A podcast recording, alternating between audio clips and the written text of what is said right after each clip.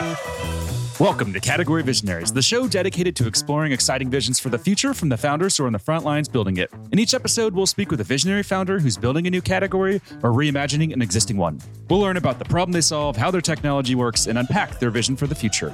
I'm your host, Brett Stapper, CEO of Frontlines Media. Now let's dive right into today's episode.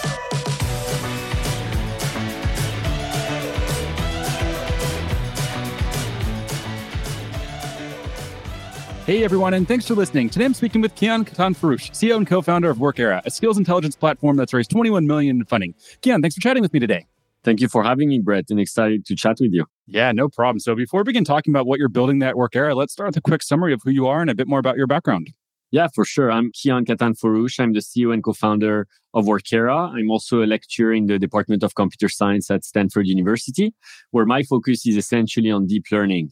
And prior to that, I worked closely with uh, Andrew Ng, who's the co-founder of Coursera and a professor at Stanford as well. And I joined him in starting a company called DeepLearning.ai. Uh, we were focused on democratizing access to AI education, and together we taught AI to over 3 million people around the globe the primary feedback we were receiving from learners and organizations sponsoring the classes uh, is that there's no shortage of educational content. There's a notion of it now. And the limiting factor to develop a career is not content anymore. It's understanding skills and what skills do we have? What skills do we not have? What skills do we need for next year to achieve our goals? And so it's really a, a measurement and mentorship problem that is arising in education. And this led to the creation of Workera, which you mentioned is a skills intelligence company. Amazing. And can you talk us through what's the state of AI technology today? Well, I feel that, you know, it changes every day. Like if you look at what happened uh, a few weeks ago with the ChatGPT, you know, the story I would tell now is very different from the one I would tell a month ago. But the state of AI is essentially we have a lot more compute than before. We have a lot more data being generated than before. Not only uh, general data like text that are used to train these language models, but also extremely niche data that are solving very complex problem in the enterprise. And so a lot of people are pondering all day long over these problems. Enterprises are still hiring AI scientists and engineers, and there's an incredible shortage across the globe on AI skills, whether it is top practitioner skill building systems or literacy, fluency of AI uh, that is required now to collaborate with technical teams. Yeah, I've never seen anything go so viral like this ChatGPT stuff. It was crazy. Even my mom was sharing it and asking me about it. Well, 1 million user within five days, I think unheard of. Yeah. now, a couple of questions we'd like to ask just to better understand what makes you tick as a founder and entrepreneur. What CEO do you admire the most, and what do you admire about them? Man, there's so many, but I would choose Satya Nadella, the chairman and CEO of Microsoft. I'd say I particularly look up to Satya Nadella for a few reasons. First, he comes from the world of enterprise. He was the VP of cloud and enterprise group at Microsoft, which is the primary segment that my company Workera serves.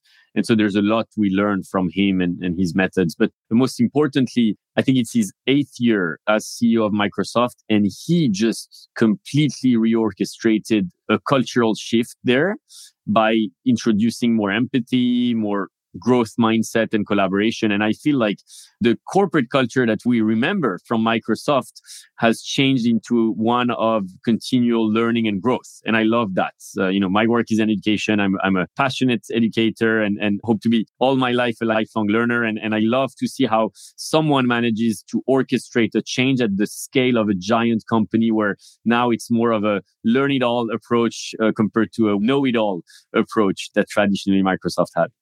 Nice. I love that. And what about books? What book has had the greatest impact on you as a founder? And this can be a business book or a personal book that just really influenced how you view the world. On the business side, I would say there are two. There's probably No Rules Rules, the Netflix working culture book, Reed Hastings and Erin Meyer. And I love the insights on high talent density, how they run a company like a professional sports team, not a family, how they lead with context, how they manage to reduce the number of controls on their employees and empower freedom. I love these ideas. You know, on the management side, high output management from Andy Grove was my first management book and I, I love it and I still go back to it sometimes. And then I would say on the personal book, I'm a sci-fi aficionado. So I love the three body problem uh, from Cixin Liu and, and pushes me to think bigger. I don't want to spoil the story, but it's mind blowing. So I would recommend it to anyone who likes to think big, uh, visionaries and, and who likes sci-fi. No, I've not read any sci-fi books yet, but people keep coming on the podcast and saying that I should. So is that the number one book you recommend starting with? Yeah, Three Body Problem. It's a trilogy, but you can start with the first one. And if you like it, you can decide to, to read the two others. All right, sounds good. Well, you're gonna have an angry neighbor if it's uh, if it's not a good book. right. Perfect. Now let's uh let's switch gears and let's talk about Workera and let's uh let's go a little bit deeper into the origin story. Can you take me back to the early days of the company? Yeah. So, you know, as I said, the reality is we were looking at this ocean of content that is emerging with people around the world telling us, you know, students who were taking my Stanford classes, but not being at Stanford on YouTube, they, I would ask them, what's the difference between you and a Stanford student? And they would say, we have access to the same courses. So that's not the difference. The real difference is we are not surrounded by mentors that can evaluate us, guide us, tell us what to learn. And that makes a huge difference. And so the question was, how can we build a mentor for the world? Like literally a mentor that scales at the quality of top professors in the world, not only for students, but also for employees of enterprises. And there is a field called psychometrics or the science of measurement that is super old, super rigorous, statistically heavy. And in today's world, with the data sets that we can collect, we can really go 10x beyond what has been done in psychometrics. And in fact, if you want an example, today Workera has a technology that can measure people around the world. We have millions of data points. And by measuring people's around the world across, you know, hundreds, thousands of skills, we understand the cross correlation between skills. So if I know, Brett, that you can do two times two equal four, I can infer that you also can do two plus two equal four. You can probably do two minus two equal four. You may or may not be able to do square root of nine equals three, but at least based on one measurement, I can infer tens of skills around it. And so today you can measure someone on maybe 20 skills, infer 200, 500 skills, which is mind blowing at a level of accuracy that is unheard of. And so this generates a lot of data in the enterprise. That data is used to coach employees, give them real time feedback on what are their gaps, what are their strengths, personalized learning by choosing the right recommendation. You don't want to take a course that is covering skills you already have. You want to spend your time on the areas that match your goals for your career. Uh, you can also start matching people to projects based on their skills measurement. You can match people to mentors. You can essentially plan your workforce ahead of time at an aggregate level. And this is what we call skills intelligence. Uh, does that make sense? Yeah, that does make sense. And I'd love to zoom in there on skills intelligence. So, is skills intelligence your market category, or how are you thinking about market categories here? I'd say there's a new category emerging called workforce intelligence, talent intelligence, skills intelligence. If you attend an HR tech or an ed tech conference, everybody's talking about workforce intelligence nowadays. And, and a lot of companies are starting to rebrand solutions toward that. But the, the way really we look at ourselves in the category is there's a lot of companies that are aggregating data. So they have uh, job descriptions, and resumes and course completions and other signals that may be self-reported like performance reviews from managers or self-reviews by employees. And all of these are used to then infer the skills of an employee. But unfortunately all this data is noisy. And so where Workera sits is one layer below where we are not an aggregator of data. We are a generator of accurate and granular signal that can then be used in order to coach people or mentor them and so that's that's what we call skills intelligence really and what kind of activities are you doing to shape that category and to really try to drive that category around your perspective? Yeah, we're doing all sorts of content around, uh, you know, what we believe is the market today, where it is going. We talk about skills inferences. We talk about skills intelligence technologies. We also provide uh, many, many of our testing capabilities for free online for people to try it out, to test it, to give feedback. And then we also build, of course, case studies with a lot of our customers uh, so that, you know, other enterprises can also learn how skills intelligence have allowed players in their industry to run an effective workforce. And what's the go to market motion look like for you then? Is this PLG or is it top down enterprise sales or a mix of both? Yeah, it's primarily top down enterprise sales, land and expand, where we would start with a group in an enterprise and then expand rapidly toward the larger group but there's also some early PLG where several of our customers were inbounds and they were actually users that uh, referred the product to their manager, the manager who referred it to the VP or the C level and, and then uh, created a larger expansion within the group. And as you're having those sales conversations, is there a specific point that you really see an like aha moment where they just get it, their eyes light up, and they really understand the value that you can bring?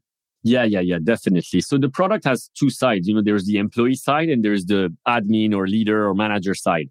On the employee side, it's really after you take the tests and you get all that feedback at a granular level. It's mind blowing. It's like, wow, uh, within this, you know, domain, there's so many skills I was not aware of, and now I can work on them. And on top of that, you know, Workera has found the best content out there for me, so I, I don't need to think about uh, where to study. And it's so granular, and the granularity makes it, you know, meaningful. Like if you take a Python, Python on Workera is not a skill; it's it's 89 skills, which is so, you know, granular. On the leader side or manager side, when you launch a program like that, within a month, you can expect a, you know, almost all the employees part of the group to have completed their initial baseline. And then they're on a continuous learning plan where they're measured on a continual basis. But within a month, you get full of dashboards and insights on where are our gaps? How can we marry our hiring strategy with our upskilling strategy? How can we coach our employees to deliver on projects? How can we match them to these projects in a quantitative manner? And so it's, it's really the aha moment when you start seeing all that data come to fruition for your enterprise. Makes a lot of sense. And for shaping this category, what's your approach with analysts? Do you view firms like Gartner and Forrester as critical to these efforts, or what are your thoughts there on analyst firms? Yeah, we have not engaged with Gartner and Forrester quite yet. I think they're important ones, especially in the enterprise segment. We are on G2. We have uh, reviews on G2, very positive ones. I think next year will be a good time to start engaging. And, and I feel that the market category workforce intelligence is still emerging, but it's emerging very rapidly. If you look at some of the top analysts in HR tech, Josh Bersin, Red Thread, they're talking more and more about workforce intelligence today. Makes a lot of sense. And looking at the website, you have some really impressive logos. You have Merck, you have Samsung, you have Accenture. What was it like landing those logos? And you know, as a startup, it's always very tricky from a trust and credibility perspective to get these big name brands to trust you and to take a chance on you. So, what did you do right? You know, what did you get right that really allowed them or you know, made them feel comfortable enough to to make that bet that what you your platform can do is possible? Yeah, yeah, that's a great question. We're, you know, just context, we're serving roughly two dozen enterprises. We're a very horizontal business. Uh, we serve every major industry. And what we did right, I think, is we nailed down the pain point. When you're a VP or a C level there and you have tens of thousands of employees under you, you have no idea what skills you have in house. You have no vocabulary around skills. You have no standardization.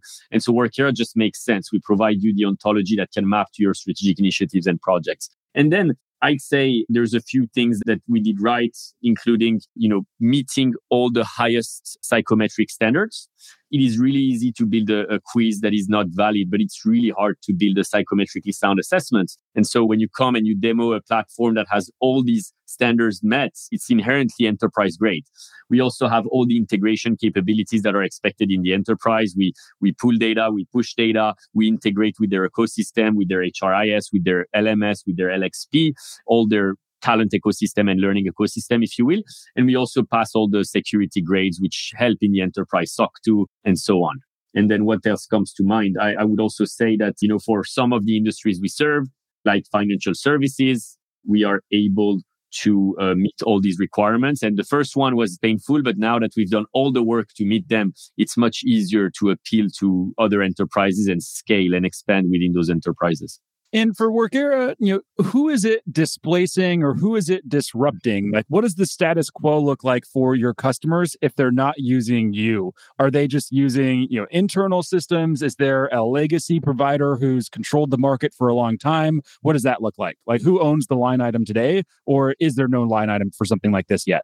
Yeah, there is no, we're not replacing anything per se. I would say the situation is typically enterprises over the last 10 years have bought a lot of content. They may have bought Coursera, Udemy, LinkedIn Learning, a mix of them usually. And they're seeing that content sitting underutilized because employees are saying, you know, my manager gave me a course that is too easy or too hard for me, or it's not relevant, or there's too many courses in that platform. I don't know where to start. And so you want to make the most out of this content and you need an objective measurement layer. And so your only option today without Workera is typically to refer to a large professional services firm that will come, will send you an army of consultants, may, may help you understand and produce a PowerPoint that tells you what your workforce is and where it will be. But our solution is kind of revolutionizing that aspect of workforce intelligence where you can, you can get a software solution that scales across as many people as you want in the enterprise. Uh, it's a continuous pulse over your capabilities. And so it sits really in the middle of your talent ecosystem, pushing the data that can increase the engagement of other systems. And do you just plan to continue to go deeper and deeper into enterprise, or would you eventually go down market and go to mid market and SMBs?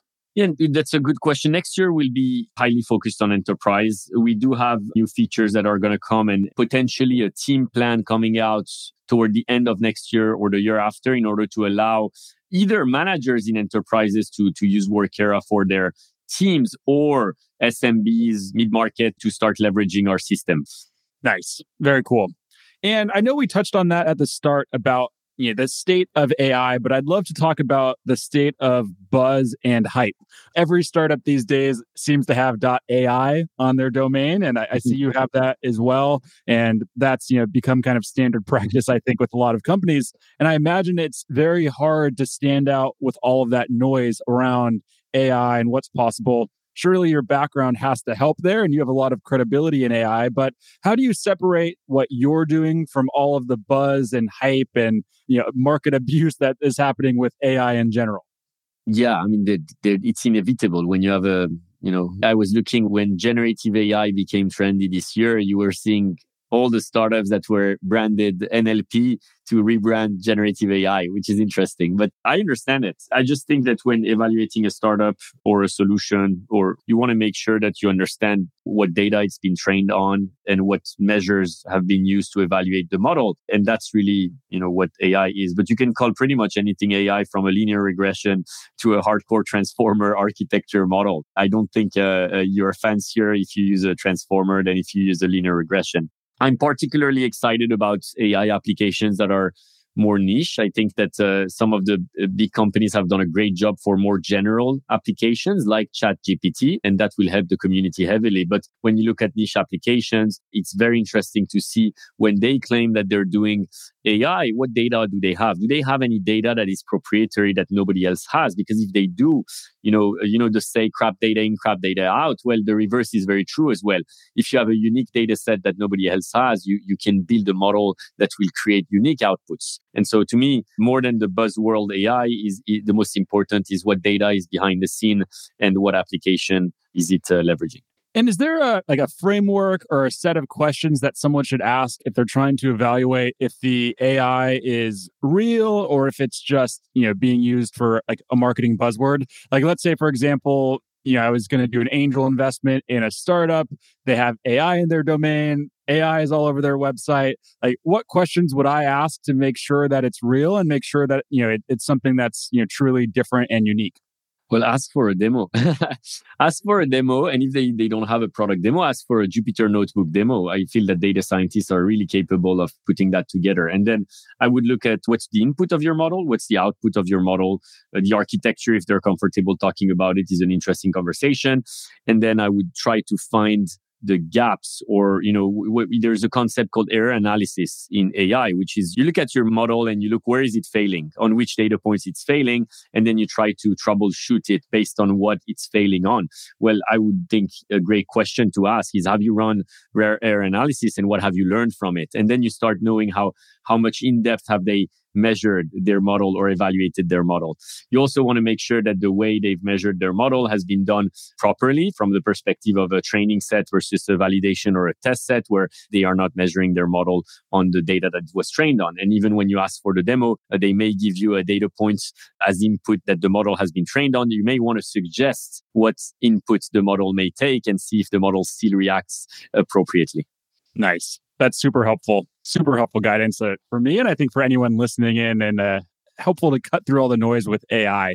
last couple of questions here for you. As I'm sure you've experienced, bringing an innovative idea to market is never easy. What would you say has been your greatest challenge so far, and how do you overcome that challenge? Mm, technology challenge. I said earlier, it's easy to build a quiz. Everybody can build a quiz, but it's hard to build a rigorous assessments that meets the psychometric standards. So that's on its own a challenge that is ongoing and we're pushing the boundaries on that front. The second piece is I believe people are the most important assets of a company. And we've made, I've made a few hiring mistakes in the past getting better at it. You know, I recommend the book Hire with Your Head from Lou Adler, which is a very good one to become more rigorous around hiring, especially for some key executive roles. And today I try to get more data points. I try to uh, do more back channeling, understanding what this person has done in the past and who they worked with and what's their reputation. And also using our own product to hire. We, we ask most of our hire to take the work Workera assessments. And so that gives us another data point. I, I've also been fortunate to bring a lot of advisors in some of the key hires. And, and oftentimes I, I think when I was younger, I did not realize the perspective that someone who's done it before, who's been in that role before can bring. And today I really value that type of input before making a hiring decision. Very interesting. And how important do you think it is today for a tech founder of a, a fast growing, soon to be unicorn? How important do you think it is to be in San Francisco or Silicon Valley? First, I love Silicon Valley. I owe a lot to Silicon Valley, but I would say that while it is still the best place in the world, in my opinion, to start a company by far, it is other places are also catching up, meaning you can still found a company very well. And, and there's plenty of examples around the world. And it's due to partly democratization of education and content. You have so much content on how to raise a seed round, how to raise an A round, how to raise a B round, eh, which was not the case many years ago you have the remote aspect of things which allow you to attract people. There's actually a lot of machine learning engineers if you want to build an ai systems in the bay area obviously and they're they're top notch but you have other hubs that have been growing montreal you know even new york london you find a lot of data scientists and machine learning engineers there a lot more than before and i would say even with the democratization of education and mentorship uh, you have people that are extremely talented all over the world and so per se you do not need to have an office in san francisco and in fact i would say Workera, we have no office. We're completely remote and we're in 22 countries today. And uh, San Francisco is not our biggest region anymore, which, which I think is interesting. And were you tempted though, as a founder, to leave San Francisco and move to Miami, move to Austin, or what made you choose to stay in SF? The community of mentors, uh, you know, a lot of our investors are here a lot of my personal mentors are here and the community just a lot of my friends and and people i hang out with are here and so it makes sense for me to stay here i would also say that uh, uh, San Francisco is a good place to focus. Honestly, there is not as many things to do if you want uh, as as some other places like New York or Miami, I believe, and and that allows you to stay focused on uh, on what you care about. So it depends on the the time of your life, but I, I enjoy San Francisco nowadays. Nice. Always good to hear. I feel like that's a controversial take these days. A lot of people yeah. are very anti San Francisco. So always like hearing from those who who still believe in it. yeah, yeah, yeah. Now, last question here. If we zoom out into the future, what's the three year vision for Workera? Well, first, we're developing a really a talent operating system in the enterprise where my belief and I'm, I'm a super soccer fan and it's timely with the World Cup, but uh, I don't know if you are, Brett, but if you are a club in the British Premier League today, like Manchester City, you cannot compete unless you have analytics. And in fact, you know, Pep Guardiola, the manager, knows perfectly what speed Riyad Mahrez goes at and, and what's his best foot and what chances he has to score a goal from a certain angle. They probably know all of that and they measure it every single day or every single week. And I think these same concepts of running, you know, professional sports team with analytics is going to make it to the enterprise. It's just a matter of time. And we want to play a part into it and allow it to happen for the better of everyone, uh, coach people. And so this is really building the talent operating system in the enterprise. Now, you know, as we grow our clientele and we're able to bring more value to enterprises, our dream is really to build a, a world where I want to say career and employment decisions are not based on personal network, but are based on skills. And in fact, today you have our freemium where a lot of people around the world are taking our tests on a weekly basis, on a daily basis, and they are able to get their feedback. And soon we hope to serve them career opportunities in the enterprises that we serve. And, and so that's really a world where at any point in time, you can measure the supply and demand of skills. Uh, you can accelerate progress. If Elon Musk needs 20,000 thermodynamicists next week, we can find them because we have measurements at a global scale and we can give the opportunity to the people who are the closest skill wise to this opportunity. And I think it will make a, a beautiful uh, meritocracy and, and we're, we're looking forward to it. Nice. Well, that's amazing. And that's certainly an exciting vision for the future. So, unfortunately, we're up on time. So, we're going to have to wrap here. Before we do, if people want to follow along with your journey as you build, where's the best place for them to go? You can find me on LinkedIn and connect. I also have a Twitter account, Kian Katan, and you can follow Workera, and I'll give updates on that front as well. But thank you very much for having me, Brett. Yeah, no problem. Thanks for joining us and thanks for sharing this vision. Again, it's super exciting and look forward to seeing you execute on this vision. Thank you. All right, keep in touch.